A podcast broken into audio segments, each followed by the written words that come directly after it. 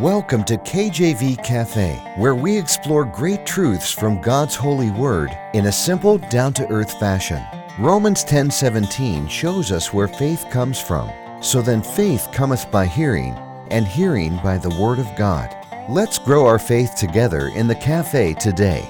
Our program is hosted by Pastor Clark Covington and brought to you by Heartland Ministries. Grab your Bible and a hot cup of coffee or tea and join us now as we explore God's holy word. Amen. Welcome to the cafe. Welcome to the program. Thank you for joining me, Pastor Clark Covington here. Another message for you, a little bit of a unconventional message today. Today I'm giving my testimony as a young adult and an adult. Last episode I spoke about my experience growing up and really was a lack of God experience and gives a testimony as to why turning to God is so important in our youth. But here today, we're talking about a kind of a more recent testimony here. And the reason why um, I'm sharing this is twofold. One, I pray over every message, and the Lord had convicted on my heart to do this. And secondly, I think that as, you know, once I believe the Lord's calling me to do this, I, I start thinking about, well, why? And I believe uh, it's important, number one, as you listen to the program, if you're a daily listener, if you just listen here or there, if it's the first time, it's important to know who is behind the microphone, who is preaching to you. And secondly, um, it's important, I believe, to show what God will do in the life of those uh, that trust Him. And I think it's very important. And I'm happy to share a testimony. Um, it's it's a joy for me to do it. Amen. So I thank you for tuning in. I thank you for listening. And uh, let's get to it. So I thought of a caterpillar. My kids are young. They look at caterpillars, they see a butterfly, they're trying to figure out how one becomes the other. We read a book recently in homeschool about monarch butterflies and went outside to try to find them and so forth. And you look at that caterpillar and you say, wow, that's a whole lot of progression to get to a butterfly because the caterpillar doesn't look anything like a butterfly. And when I was in college, you know, I I was becoming a, a, young man. I was no longer a kid, and a lot of uh, indiscretions I had when I was younger, you chalk up as being kind of a rebellious or, you know, um, wild kid. When you get in college, you know, it's okay. Now you're getting a little bit older, and as I went through school, I, I stayed in the uh, bad ways in the party scene. I was not saved, amen. And I just had this hollowness and this emptiness. And I can remember uh, vividly uh, some occasions of just kind of almost like getting outside of myself for a minute and being like, what is going on? What is the point of all this? You know, because in school they're telling you, have a major, right? You major in something, you get out, you get a good job, and everything is great, right? That's like kind of the narrative going into college, and that's why you're going to spend so much money on it and so forth. And by the way, recent college graduates, you know, I've seen a few of them uh, in our family or in our church, and they have not had that experience. They get out of school, they can't find a job, and they end up working in retail or something, and they're not happy, and it's very hard, you know. Okay, welcome to life, right? But uh, in my situation, even though I wasn't in, uh, wasn't saved yet, I, I, felt like I needed to go to church, and so I started um, kind of flirting with that idea. And around that time, my dad almost died of a um, complication, atriculitis or something. Something could rupture. I'm not not exactly sure what it was, but it was very serious and he almost died. And so he, people at his work had been praying for him. So he went and uh, he got saved, amen. And he started going to church. And that kind of lit a fire under me saying, okay, well, now dad's going. I really need to start looking into this. And so I started going to the First Baptist Church of Delaware, Ohio, because I went to Ohio Wesleyan, a small school there outside of Columbus, Ohio. And it was a tiny little church, but I didn't know any better. I hadn't really been to any churches as a quote unquote adult, so I didn't know any better. But it's a tiny little church and uh, Pastor Tim Chesser was there, and he would preach, and and I, I, I, you know I wasn't getting all the message, but but I, I got the importance of being there. And so, by the way, young people, even if you don't always understand what the preacher's preaching, just show up, be there, and start soaking it in. Amen. And I mean that because it, it, I have very fond memories of being there. The, the same day I graduated college, uh, they had a ceremony at church for me. They gave me a certificate, even though I wasn't a member. And uh, that pastor put his hand on, on my back and he told me the Lord had plans for me. And that's just awesome.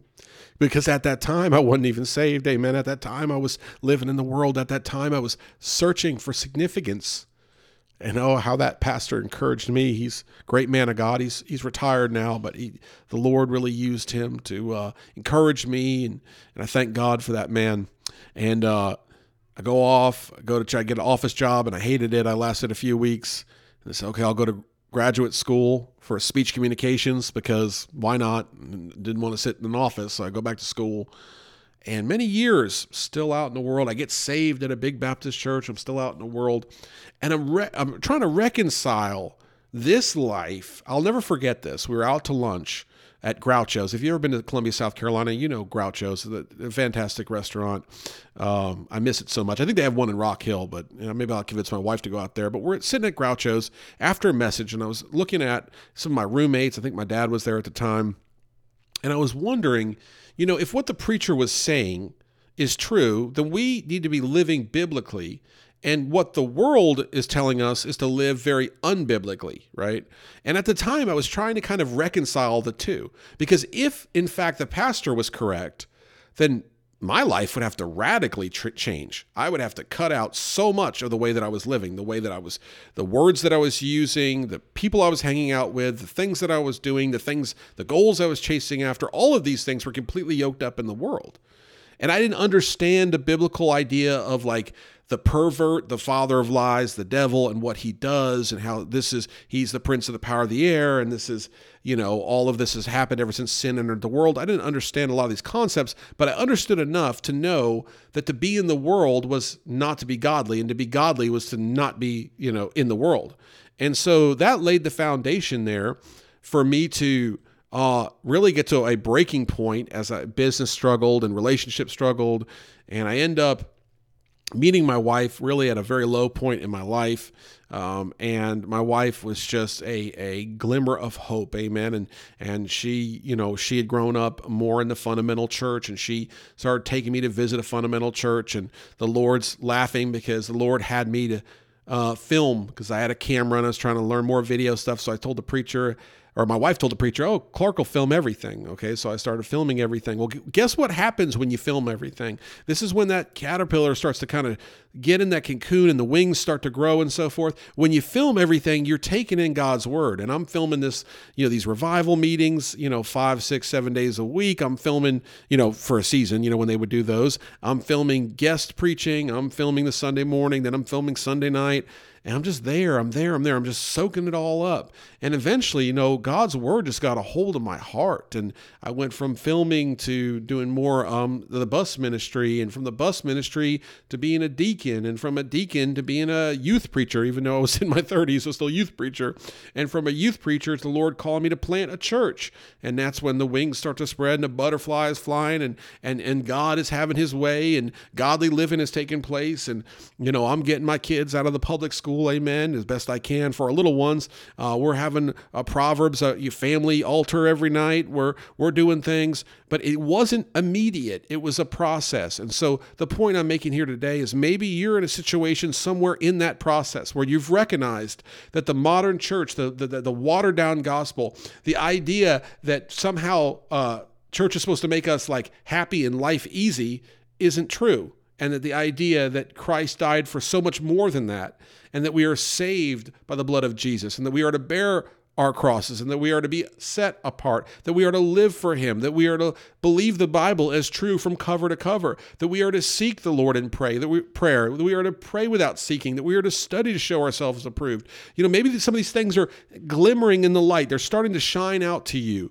My encouragement for you today, my testimony today is follow that path, follow that narrow path. Don't get yoked up in the ways of this world or the things of this world. If something looks very worldly and smells very worldly, I've got news for you. It's very worldly. And if it's of the world, it's not of the Father.